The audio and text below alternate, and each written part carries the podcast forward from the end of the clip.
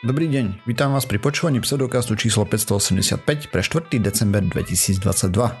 Vo virtuálnom štúdiu vítam Miroslava Gabika alebo Osirisa, Čau. Jakuba Rafajdusa alebo Kupka Ahojte. a ja som Radoslav Lasatý alebo Martin. Čaute. Sme podcast do vedia skepticizme, vede sa nevenujeme profesionálne, takže ak nájdete nejaké nepresnosti, nezrovnalosti, píšte na kontakt zavinač pseudokaz.sk a my sa opravíme, doplníme v jednej sa sledujúcich častí. OK, takže máme ďalší týždeň za nami. Neviem, či sledujete a nie, Miro nechce, aby som to rozprával o politike, tak nič. A mňa skôr zaujalo, že, že či náhodou nie sú nejaké novinky ohľadom tej e, rakety. A teraz Ktorej myslím... SLS? No, áno, áno. Artemis 1 lieta tam, robil fotky a tak ďalej. Furt lieta. Dobre. Hej, teraz to chvíľu potrvá. Mhm. A družice fungujú, všetky okrem tej jednej, o ktorej som tu rozprával naposledy. Oni to tam proste nič zaujímavé, hej, len skúmajú, že či neuniká dačo a tak. A Mhm. chvíľu tam ešte po budne 11. decembra by mali ísť nazad, uh, akože čľapnúť. Mhm. T- teraz je to už nuda, vieš, trivialita, všetko ide. Mhm. Žiadne výbuchy, nič. Nuda. Jasné. Ono, ako dlho vlastne e, trvá to, kým sa dostane od Zeme k Mesiacu? Lebo hovorí, že toho 11. by už mali člupnúť. Tak ako dlho trvá, lebo predpokladám, že dá sa to rozdeliť do takých fáz, že ide od Zemi k Mesiacu, potom sa točí okolo Mesiaca a potom ide od Mesiaca k Zemi. Hej, závisí od toho, akú rýchlu máš raketu, vieš, lebo či veľmi pridávaš alebo nie. Oni budú pridávať len trošku a neviem presne. OK. My, myslím, že som to tu rozprával pri Artemis jednotke, keď som to a nemám to v Mhm. poznámkach nikde teraz na rýchlo, takže No, si jasne. nepamätám. Len ma to zaujímalo, že keď 11. to je čo? To je za nejaké necelé dva týždne, keď to tu má šlupnúť, takže akú časť z toho bude cestovať? 6 dní plus minus, takže niekde okolo 5. decembra by už mal letieť smerom k Zemi. Medzi 1. a 4. decembrom bude Exiting DRO, čo je vlastne tá orbita, na ktorej je, hej, proste, že bude a DRO znamená Distant Retrograde Orbit, Uh-huh. takže vzdialená retrográdna orbita. Takže tak 5-6 dní. Uh-huh. No a hovoril si o, o správach, hej, tak ja som zachytil takú správu, že Coca-Cola bude chodiť s tým e, svojim veľkým návesom, s tým kamionom po mestách rôznych slovenských. Nevšimol si si, či nebudú aj na tvojom námestí? Je, nie o týchto správach som chcel rozprávať, lebo o týchto nemám ani šajnu. A čo v Rožňave? čo? No, nič. Ja neviem, mi to prišlo vtipné. Prečo No. práve v Rožňave? Však snať by malo prísť do hlavného mesta Zeme a priľahlého vesmíru. To je vrbové. To je Vrbové? Nie, to je Rožňava. OK. Ale že prievidza. No dobre. OK, poďme na nejaké novinky zo sveta vedy a podobne. A z hodov okolností som chcel rozprávať o krvi, lebo mne sa zdalo, že som o tom tu rozprával už dávno, ale očividne nie. A bežia klinické skúšky na ľuďoch. Ak som tu o tom rozprával už a znova sa opakujem, tak sa ospravedlňujem, ale nenašiel som to v poznámkach ani... Nebude to prvýkrát. Hej, Pozri, minimálne ak si o tom rozprával, že 4 roky dozadu, tak môžeš spraviť taký update, že, že 4 No, roky potom určite nie sa 4 roky, lebo to je čerstvá správa, hej, takže tak max pár ok. týždňov. Dobre, takže bežia klinické štúdie na ľuďoch a v princípe čo robia, vezma, vezmu darovanú krv a cca 470 ml, následne z nej vyberú kmeňové bunky schopné tvoriť červené krvinky, tak dostanú približne 500 tisíc kmeňových buniek. Tie v laboratóriu poria, aby začali sa deliť a vytvárať červené krvinky. Po približne troch týždňoch majú asi 50 miliard červených krviniek. Následne prefiltrujú tie a dostanú 15 miliard v správnom štádiu vývoja, aby mohli byť vhodné na transplantáciu. A človek má od 3 do 5 miliónov červených krviniek na 1 mikroliter. To je 1 ml krát 10 na minus tretiu. Som akurát išiel povedať, že, že miliardy červených krviniek mi vôbec nepomáhajú a potom si povedal, že človek má približne toľko a hovorím si, super, ideš nám to dať do, do akože porovnania s tým, že koľko má bežný človek a potom si povedal mikroliter a zase si ma úplne stratil. Proste veľa červených krviniek je vo veľmi malej, malom množstve krvi. A mne skôr ide o to, že v porovnaní s tým, čo už mám v sebe, dajú mi akože percento toho, čo už mám, alebo Nie, mi dajú úplne 10%. maličko. No dobre, tak. Dajú ti... Takže plán je tejto štúdie taký, že 10 ľuďom dajú približne po 10 ml takejto krvi. OK, dobre. Ty máš asi 5 litrov krvi Jasné, sebe, jasné. Ne, pokiaľ viem. Mhm. Takže, takže nič. V princípe tam to prirovnávali k dvom čajovým lyžičkám. Mhm, jasne. A v čase, keď ja som si to pripravoval a nenašiel som nič novšie, dali prvým dvom pacientom a budú teraz ich pozorovať s tým, že najprv im strekli trošku tej eh, vypestovanej, vyrobenej krvi laboratóriu a po, mene- po pár mesiacoch im dajú znova regulérnu transfúziu a porovnajú, ako dlho vydrží vypestovaná krv versus regulérna. Odhadujú totiž, že vypestovaná by mala vydržať výrazne dlhšie, lebo všetky bunky sú rovnakého veku, plus minus to rovná sa mladé. Hej, akože teraz sa vyliahli, sú pripravené fungovať, to znamená, že celú životnosť bunky, kdežto pri štandardnej darovanej máš v rôznom štádiu, to znamená, že musíš chodiť na transfúziu častejšie. A bola by to mega veľká výhoda pre ľudí napríklad s talasémiou, a nakoľko by museli postupovať transfúzie menej pravidelne za predpokladu, že to bude cenovo zvládnutelné hej do budúcna. Je to základný výskum, toto je ešte stále, ale už sa dostáva k aplikačnej časti, hej, keď už to testujú na ľuďoch. Prečo je základný? Lebo takto potom by oni chceli následne pestovať veľmi vzácne krvné skupiny. Existujú krvné skupiny, kde keď sa s tým narodíš, tak ďalší dvaja ľudia v celej zemi to majú, hej, alebo ako myslím v celej krajine alebo po prípade na celej planéte, že to majú traja ľudia alebo štyria, alebo takéto šialenstva existujú. Ako preháňam samozrejme, ale, ale tak výsledky tohto výskumu neviem kedy budú, takže ak budú úspešné, určite o tom budeme ešte počuť. Lebo toto je obrovský krok dopredu, hej. Napríklad aj pre, proste pre všetkých, čo potrebujú regulárne dostávať krv.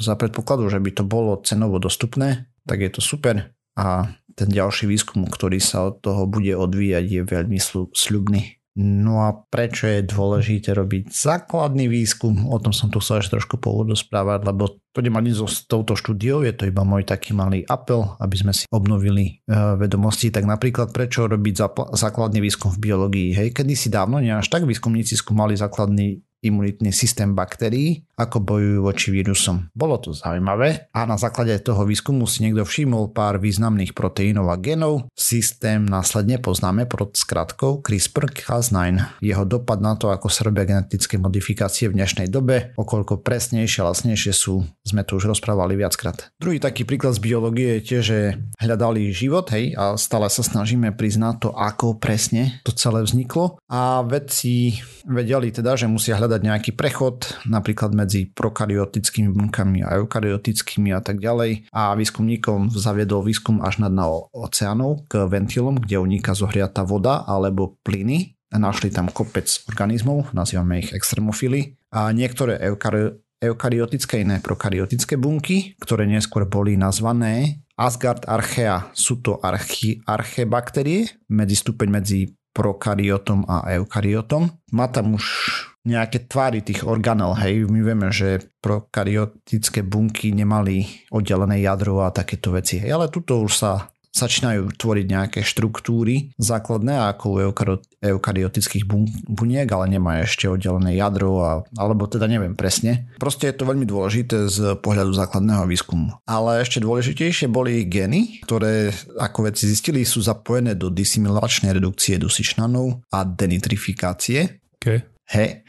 A TLDR v ľudskej reči veľmi jednoducho vedia tie bunky pracovať s dusíkom v atmosfére. Proste s plynným N2. Hej. A proste ich potenciál využitia atmosférického dusita alebo dusitanov ako zdroja dusíka je obrovský a samozrejme tie geny potom napríklad teraz experimentujú s nimi ďalej, že by to dodali rastlinám a podobne. Lebo by to mohlo zvýšiť ich nezávislosť od hnojenia, čo by bol brutálny zisk uh, pre celú planetu. Ja akože nemusíš hnojiť pôdu, ale že by si ten dusík čerpali cez listy, hej, napríklad. Mm-hmm, napríklad. Ale kopec ďalších proteínov tam našli a genov, ktoré ich kodujú samozrejme tým pádom, ktoré sú extrémne stabilné pri vysokých teplotách, tlakoch a tak ďalej a zároveň pomerne užitočné na ďalší výskum, kopec patentov je z toho, hej. Samozrejme nie pre tých základných výskumníkov, ale tí ďalší ľudia, ktorí na to pozerali už z biznis strany a podobne. Takže preto je dôležité robiť ten základný výskum, lebo nám otvára cesty k veciam, o ktorých sme nevedeli. Hej. Ve- veľakrát, ktoré následne niekedy, podotýkam, že niekedy sa dajú veľmi dobre využiť aj v komerčnej sfére. Nevždy, hej. Veľakrát to skončí v slepej uličke, nepoužiteľné a tak ďalej, ale vďaka takýmto veciam vlastne sa posúvame ako civilizácia dopredu. A ďalšia vec je tá, že to vie produkovať veľmi zaujímavé nadpisy v článkoch, lebo taký ten základný výskum ti môže vyprodukovať niečo a, a potom sa s tým dá utekať niekam hmm. úplne inám. Hej, tak len toľko v skratke z mojej strany. OK, mňa tento týždeň zaujala spravička, ktorá sa pozerala na jeden z dopadov globálneho oteplovania a to menovite lesné požiare. teda tie veľké, nie, nie nejaké menšie lokalizované, ale proste tie, povedzme, ktoré poznáme z USA alebo z Amazonky, z Amazónie. No a jeden vlastne tento tým výskumníkov z Austrálie sa pozerali na rôzne aspekty alebo rôzne faktory, ktoré musia byť splnené predtým, ako nejaký les začne horieť. Takže samozrejme musia byť splnené štyri základné podmienky. Prvé je, že musí tam byť nejaké palivo, čo sú samozrejme v lese listy, nejaké halúsky, vetvičky, spadnuté stromy a proste všetok ten pohľavý bordel. Druhý faktor je, aká je to palivo vlhké. Tretí je, že musí tam prebehnúť nejaký iniciátor toho horenia, hej, typicky nejaká iskra, napríklad úder blesku. A štvrté, musí tomu prijať aj počasie, teda prijať v tomto prípade to skôr v takých úvodzovkách, že musí fúkať silný vietor a alebo byť vysoké teploty, ktoré napomáhajú tomu, aby sa ten oheň rozšíril. Takže aby ten nejaký veľký lesný požiar samozrejme vznikol. Tie ideálne podmienky pre ten požiar sú, keď eh, všetky tieto štyri eh, podmienky sú splnené. No a výskumníci sa konkrétne pozerali na ten druhý faktor, ktorý som spomínal a to je vlhkosť toho palíva. Existuje taký jeden ukazateľ, o ktorom som dodnes nevedel. V angličtine sa volá Vapor Pressure Deficit, čo by sme mohli preložiť ako deficit tlaku vodnej páry, najmä tomu. Vyratáva sa to dosť komplikovane, alebo príliš komplikovane na to, aby som to detálne rozprával tu na podcaste. Ale čo je pre nás dôležité je to, že tento ukazateľ vlastne hovorí o tom, aký je rozdiel medzi vlhkosťou vzduchu, ktorý vlastne máme teraz a aký vlhký dokáže byť pri plnej saturácii tou vlhkosťou. Na to samozrejme vplýva kolita teplota, čím je vzduch teplejší, tým viac tej vlhkosti vie pohltiť. Keď je tá saturácia proste prekločená, tak vlastne voda sa kondenzuje na rôznych povrchoch, napríklad rosa, hej, tak vzniká, že v noci sa ten vzduch ochladí, už nevie pohltiť, alebo tá kapacita aj poklesne a tá vlhkosť teda sa začne usádzať niekde dookola. Tam máš vlastne ten rostný bod, ne? Vzniká tým pádom na podľa teploty. Hej, no aj do, aj do tohoto ukazateľa toho VPD má, ozna, má skrátku v angličtine. A mm-hmm. tak jeden z faktorov, ktoré do výpočtu vstupujú je vlhkosť tých povrchov alebo rastlín. Typicky ťa to zaujíma napríklad pri skleníkoch, aký máš, aká je táto hodnota. Je to v kilopaskaloch a skleníky by mali mať Proste tam ten vypočet dosť, tam, tam veľa vecí je, ale mal by ti tam výsť na konci nejaký 0,8 kPa tej hodnoty toho VPD, tedy proste rastlinám v skleníku sa najlepšie darí. No a aby sme sa vrátili k tomu výskumu, o ktorom som chcel hovoriť, je to, že tie veci pozerali sa na alebo obrovské kvantum dát zo satelitov napríklad a rôznych datasetov ohľadom globálnej klímy, ktoré merali túto hodnotu, korelovali to ku tým lesným požiarom aj v tej danej oblasti. Neveľmi prekvapivo zistili alebo potvrdili to, čo už niekoľko desať ročí sa viac menej vie, to je to, že teda čím to VPD je vyššie, teda čím je ten vzduch vie pohltiť viac vlhkosti, tým je väčšie riziko toho požiaru. A to najmä preto, že proste keď je ten vzduch príliš smedný, tak vyťahuje vlhkosť ako z rastlín, tak aj zo živých, ale takisto aj z tých mŕtvych, aj z tých popadaných.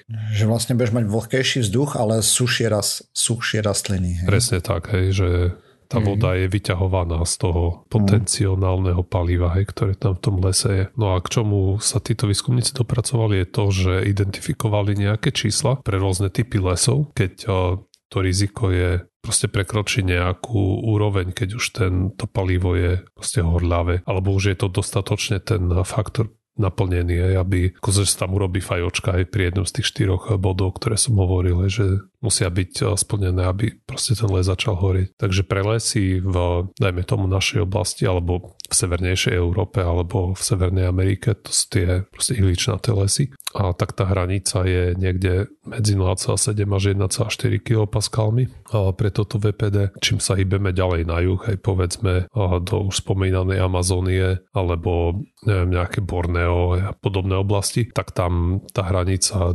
dramaticky stúp ako 1,5 až ku 4 kPa.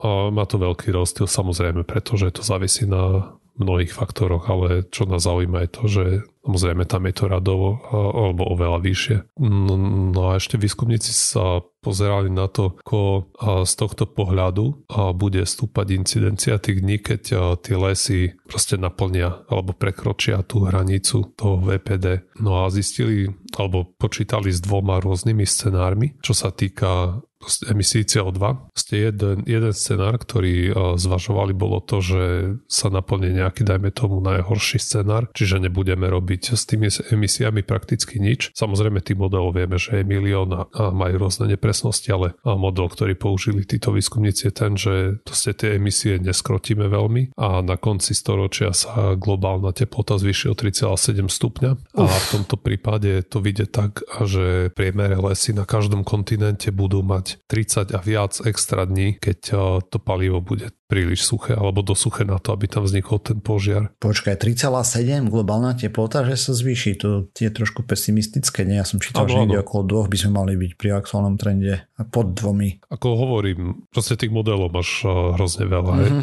a ten rozdiel je tam obrovský. Je to akože veľmi zlý, zlý scenár, ktorý dúfame, že sa nenaplní tak to bol úplný brutál podľa tých vykresov, teda no, tých simulácií, čo som videl, 3,7, to Hej. bolo zo Slovenska. Je to šialene veľa. Jedno peklíčko. Je to šialene veľa. No a druhý scenár, ktorý zobrali do úvahy je ten, že sa nám podarí to globálne oteplovanie udržať e, na hodnote asi 1,8 stupňa a v tom prípade e, každý kontinent bude mať e, minimálne o 15 takých dní viacej, keď tie lesy uh-huh. budú mhm. mať zvýšené riziko toho požiaru. Ale samozrejme toto treba dodať, že to je nejaký priemer aj pre tie kontinenty. Hej, hej. Ďaleko horšie to bude v tých južnejších lesoch, aj napríklad v Južnej Amerike. Takže vlastne pralesy, džungle a tieto veci hej, budú viac ohrozené. Áno, áno, že tamto palivo zo stúpajúcou teplotou bude presýchať ďaleko, ďaleko viac, násobne viacej. Tam v tom, alebo v tom horšom scenári, tam bude až o 150 viacej dní takých, keď to palivo palivo bude dostatočne suché na to, aby vzblklo. To je pol roka, ty vole.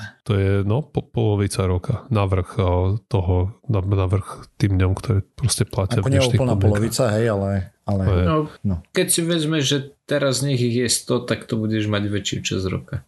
A nemyslím si, že až 100. Ale popravde, toto číslo neviem, ale to, je, je to... To som si áno. aj vytiaľ späty teraz. Netuším, hej. koľko je to aktuálne. A v tom scenári, keď krátame to globálne oteplovanie o 1,8 stupňa, tak Amazonia môže mať až o, tých 9, až o 90 dní viac, keď to VPD prekročí tú kritickú hranicu. Mm, samé pozitívne správy. Mm je to mrzuté. No. Vieme, že tie lesné požiare veľmi, ako oni majú z nejaké svoje opodstatnenie v prírode do určitej miery, ale vieme, že keď už to prekračuje tú mieru a to už môžeme o tom polemizovať, či to už je dnes, tak uh, samozrejme, že to škodí, hej, uvoľňuje sa hromada uh, aj splodín do vzduchu a ročne napríklad umrie viac ako 330 tisíc ľudí len z toho, že sa nadýchajú z plodín z týchto požiarov. No, takže má to aj proste dopady na, na ľudské životy. No a ďalšia vec, samozrejme vieme, že aspoň Amazónia do nedávna slúžila ako nejaké úložište CO2, že viacej CO2 polutila ako vypustila, ale už v dnešnej dobe myslím, že už prebieha debata, či sa ten trend neotočil, alebo či sa už nejde otočiť, čo nevidieť že už eh, proste tie lesy obudajú tak rýchlo, že už eh, sú čistý emitent CO2, než eh, predtým boli, že viacej poho pohltili. Uh-huh. Akože horia v tak rýchlo, hej? O, nielen horia, ale proste aj čo tam klčujú. Uh-huh. Proste ten Amazonia aj stráca o, plochu aj toho pralesa vo no, veľkej jasne. miere. No a jednak je to spôsobené aj tými požiarmi. Uh-huh aj keď tam, kde je požiar, hej, tam je predpoklad, že tie rastliny potom e, šialene rýchlo začnú rásť aj. Mm-hmm. Ale tým, že sa klčuje, tak tá plocha sa stále zmenšuje a v nejakom ano. bode už e, proste viacej CO2 sa vypustí do vzduchu z tej Amazónie, či už cez to klčovanie alebo cez to požiare, než mm-hmm. sa tam znova pohotí tým proste obnovou vegetácie. No ale z tej pozitívnej stránky je to, že tento výskum je prispieva už k ďalšiemu, ktorý existuje a ktorý ukazuje, že keby sme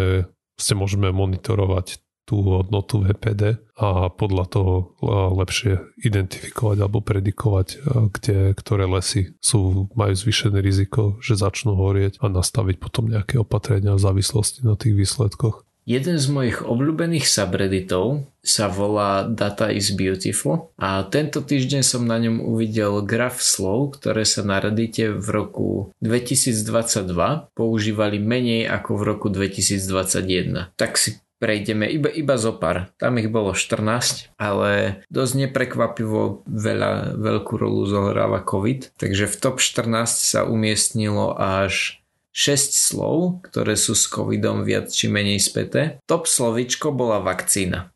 To zaznamenalo prepad až o 73% a hneď za ním nasledovalo slovo pandémia, to malo 48%. Top slovo, ktoré sa netýka pandémie je stok, čo predpokladám niečo ako akcie po slovensky, čo predpokladám, že súvisí s tým ošialom okolo GameStopu, a keď sa snažili to ľudia nakupovať. Čo ma však zaujalo je, že na štvrtom mieste s prepadom 39% sa umiestnil mesiac akože Moon. Čo ma prekvapuje, keďže nemám pocit, že by minulý rok boli nejaké veľké správy o mesiaci a tento rok by sa o ňom mohlo písať teoreticky viac vďaka tej Artemis misii. Nebolo tam Dear Moon vtedy a všetky tie veci okolo pred ten rok predtým, už nepamätám, kedy to bolo. Lebo nejaké uh, zatmenie nebolo. Toto sú špeciálne dáta z júna 2021 a porovnaním s júnom 2022.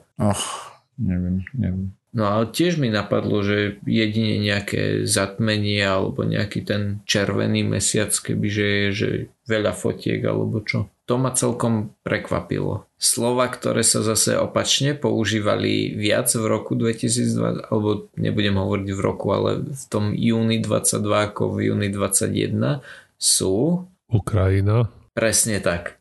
Top to má nárast takmer 1000%. Druhé slovičko, ktoré má takýto nárast, asi veľa vypoveda o tom, že je to americká stránka, teda že najviac uh, tam prispievajú Američania, lebo 500% nárast má slovičko potraty uh-huh. a, a oni to tam teraz dakedy riešili. Keď si chceš od toho všetkého oddychnúť, tak 400% nárast má slovo OnlyFans. Okay. To je, to je top trojka. Dobre. No a druhú tému mám takú vážnejšiu. Nie, vážnejšia, nie, ne, nepovedal by som to úplne tak. Ale v druhej téme sa pozriem na to, že akým spôsobom... Ja, ja vám prečítam názov článku, taký veľmi voľný preklad, že ľudia, ktorí majú slabý vzťah vnímania budúcnosti, budú s väčšou pravdepodobnosťou prokrastinovať. A to je naozaj veľmi voľný preklad. Každopádne, výskumníci mali k dispozícii asi 3500 mladých ľudí z rôznych oblastí Číny, Títo mladí ľudia mali medzi 11 až 23 rokov, priemerne 16 rokov. Výskumníci im dali vyplniť dva typy dotazníkov, alebo teda testov. Prvý bol test, ktorý sa v origináli volá Zimbardo Time Perspective Inventory a nebudem to prekladať, lebo neviem. Myslím si, že veľa z toho, čo, čo teraz budem hovoriť, má možno niekde v nejakej českej alebo slovenskej literatúre nejaký preklad a, a v prípade, že niekto, ja neviem, študujete psychológiu alebo tak,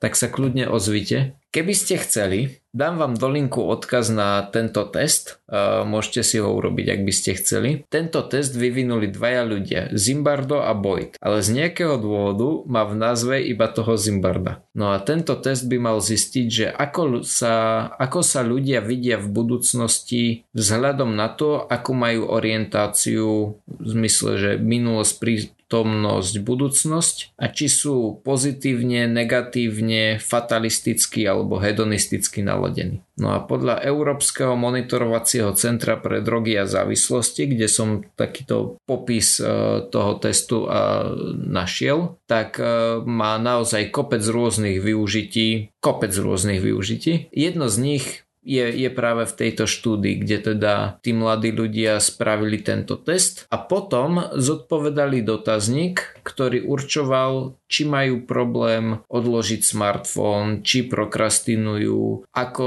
sú na tom so seba ovládaním, či chodia spať pravidelne alebo že či proste majú problém so spánkom. Výsledky ukázali, že ľudia, ktorí sú orientovaní viac na budúcnosť, majú menší problém uh, s impulzivitou a majú lepšiu seba kontrolu. Hej, to znamená, že nejakým spôsobom podporujú hypotézu, že keď si viac orientovaný na budúcnosť, tak viac myslíš na nejaké tie budúce výsledky a tým pádom si viac sa vieš ovládať, lebo myslíš na to, že aké to bude mať pre teba dopady v budúcnosti. To, či sa to dá zlepšiť, alebo tak neskúmali? Nie, nie, vyslovene sa iba, iba pozreli na to, že či tam je nejaký, nejaký súvis. Takže sme sa dopracovali na záver tejto časti. Dnes nás môžete na www.pseudokaz.sk, písať nám môžete na kontakt zajunač pseudokaz.sk. Okrem toho sme na sociálnych sieťach, Facebooku, Twitteri, na nejakých podcastových agregátoch, na iTunes, na Spotify a tak ďalej. Ak nás chcete podporiť, zdieľajte, lajkujte, dávajte pačiky a tak. Ďakujeme. Čaute. Čau. Ahojte.